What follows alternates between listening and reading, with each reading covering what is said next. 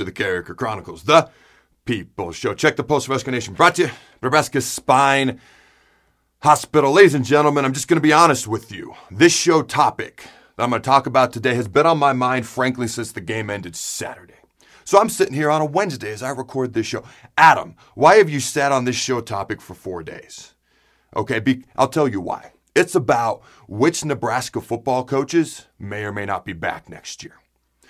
Who, which, which assistant coaches, which coaches on that staff, which one of their seats are hot, which ones are on fire, which ones are the hottest, so to speak.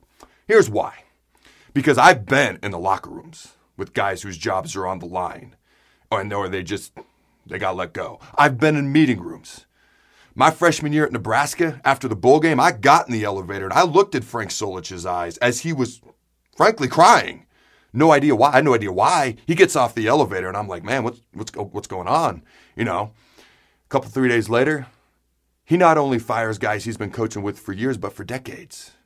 So anytime I talk about a man, a father, okay, a provider for a family and their job security, I don't take it lightly because I've seen the inside of the buildings where football teams reside and how it affects people. So I wanted to think about it. I wanted to let it marinate. I've seen other people put out articles on Monday, even Sunday or Tuesday. Cool, no problem with that.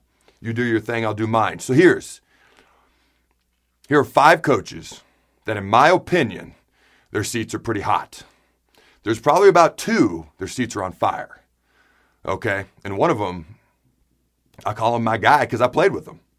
But let's start with the head coach, Scott Frost. Now, if I'm being fully honest, his seat's hot. But unless we go like three and nine or something this year, he's probably not going anywhere. Okay. We, we got to stop the coaching carousel that's been going on at the University of Nebraska football program. And part of that is you got to give him five years, whether you like it or not, whether you agree with me or not. Okay. We've absolutely got to make sure that he either is or is not the guy. And it's up to him at this point to prove it with results on the field. Okay. Not words in front of a microphone or anything else. Results on the field. Okay. The honeymoon period has done and over. All right. But you got to give him another year, in my opinion. Also, if he's not the guy, you need to be able to show a legit head coaching candidate.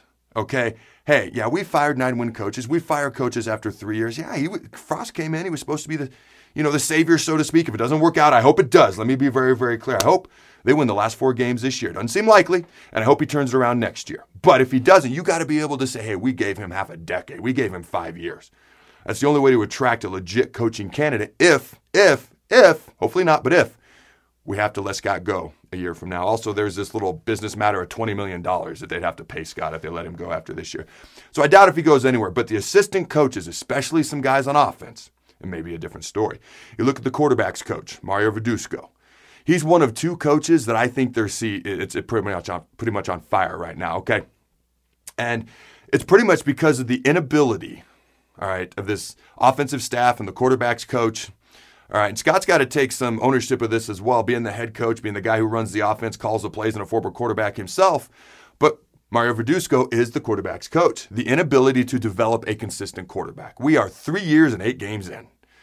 All right, three years later, right, we still haven't seen improvement from Adrian Martinez's freshman year he took a noticeable step back his sophomore year from his freshman season, and then he didn't do anything to improve that stock his junior year. Now, at times this year, he's played really well. At times, he has not. Illinois, Minnesota, and the end of some ball games, the last five minutes or so. The difference between a pitcher in baseball and a quarterback on a football team, a pitcher in baseball can pitch seven, eight innings, okay, and then give the ball to the closer the ninth inning to close out the game. Mm-mm. All right, football quarterbacks, you got to be able to close it out at the end. Okay.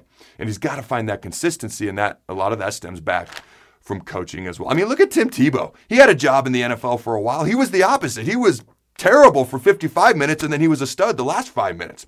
Obviously, he's been unemployed for a while, but you get my point. Finding that consistency. Okay, just haven't been able to do it. All right, and then you look at offensive line coach Greg Austin, my guy, a guy I played with, a guy I practiced against, a guy I went head to head with day in and day out, and then went to war with on Saturday. I'm a fan of him. He is a great dude, and whether he's back or not, okay, I wish him nothing but the best. going forward, whether he's back here next year or not. But let's be honest, his seat, along with Coach Verduzco's, are probably the two seats that are the hottest right now in that Nebraska coaching room. All right, we got highly recruited guys on that offensive line. They are young, they are absolutely young, but they are talented guys, and we're in year four. Okay, the offensive line has struggled, and that comes back to Coach Austin. All right, next up is a guy that I haven't seen his name thrown out there a lot. Okay, so maybe his seat isn't as hot, but when I was looking at the coaches, I was like, you know what? He, it occurs to me that his seat needs to be at least warm right now. And that's running backs coach Ryan Held. Now, I know Scott Frost loves this guy. I know he played with him. I know he is one of their best recruiters. Okay, it's probably the biggest thing he's got going for him. But when is the last time we had a consistent running back we knew was the guy? Or at least we had a running back who was the best running back on our team. Last year, our best running play was quarterback draw. This year, our best running play is broken play on one with Adrian Martinez playing Houdini when the play breaks down. Okay, so to me, I, I think Ryan Held's name could be brought up in this is this as well. Another guy whose seat, those are all the offensive coaches. Another, and I don't enjoy talking about any of this, but this is a results oriented business. It's that simple. Okay. Is another guy whose name could be brought up is outside linebacker and special teams coordinator Mike Dawson. Now, you start with the special teams. I mean, they have been horrifically horrible. I'm not using any stats right now because they're just depressing. I don't need to. We all know these areas aren't great. Okay. Special teams have been abhorred. All right. And then the, the best special teams game we had was Northwestern, where special teams was kind of just taken out of the equation. They, they didn't have a whole lot of effect that night. But also the outside linebackers. I love Garrett Nelson. Caleb Tannor's got a lot of ability. JoJo Domann when he goes down there. I love those guys but we have not gotten a lot of sacks this year. And there's, trust me, I know there's more to getting pressure on the quarterback than just sacks, but we have not gotten consistent pressure on the quarterback either. That's Coach Dawson's other area. While I love those guys, we've got to do better in that area defensively. So I'm looking at the quarterbacks coach Mario Verduzco, and if, if we let him go, I'm thinking, you know, maybe maybe Scott Frost, being a former quarterback, the guy running the offense, calling the plays, maybe he could step in because a lot of coordinators or head coaches, well, a lot of coordinators coach positions. So maybe Coach Lubick and Frost could do that, and that gives us. I'm going to advocate for a special teams coordinator. That gives us the ability to hire a guy whose sole job is special teams. Or the other thing we could do is if we let go of Coach Dawson, if they choose to do so, Barrett Ruud coaches the inside linebackers. Why can't he coach all four linebackers? And trust me, I know inside linebackers is different than outside linebackers. A lot more pass rushing techniques are taught to the outside linebackers in a 3 4. But there's no reason he can't do that. That would free us up to have a specific special teams coordinator, which I'm going to say that we freaking need. Special teams have been abhorred. I mean, my lord, not just this year, but for years since Scott Frost has been here. All right, another, and here are two coaches that we actually need to make sure come back. Let's look at the other side of the coin. Travis Fisher, not only is he a great recruiter, the DB's coach, but he's also a coach whose been name has been brought up for other coaching jobs. We need to make sure he comes back. Also, defensive coordinator Erik Chinander. I've already listed the five guys whose seats are, are hot. The two guys who probably got the hottest seats are Coach Verduzco and Coach Greg Austin. Okay. But guys we need to bring back. DB's coach Travis Fisher, also Erik Chinander. All right. That defense has gotten better each and every single year since Coach Chinander's been here. Now, the past couple games, the final game stats haven't been great, you know, but also they were on the field for 38 minutes versus Minnesota and 35 versus Michigan. Okay. So we got to prevent him from getting poached to another school or even poached to be a head coach in another small school. And I hesitate to throw this last thing out there because I don't want to cause any sort of division amongst the coaches, but I get sick and tired of hearing that Scott's the only guy who can turn this program around. When he got hired, I said he was the best guy out of 7 billion, but I never said he was the only guy out of 7 billion. Bob Devaney started it. There's another guy. Coach Osborne took it to the next level for 25 years. So, to reiterate, I hope Scott gets this turned around this year or next year, okay? So he can stay here for 25 years like Coach Osborne. But if he doesn't, okay, it drives me nuts when people say he's the only guy. Like, really, out of 7 billion? Really? So here's the deal there may be a guy in house who's already proven that with what Nebraska has to offer, which is some great things and also some challenging things in recruiting, no worse than Kansas or frickin' Iowa or Wisconsin, though. He's already proven that defense has gotten better each and every year under him. Maybe Coach Chinander's a potential head coach down the road for Nebraska. I don't know. Just a thought.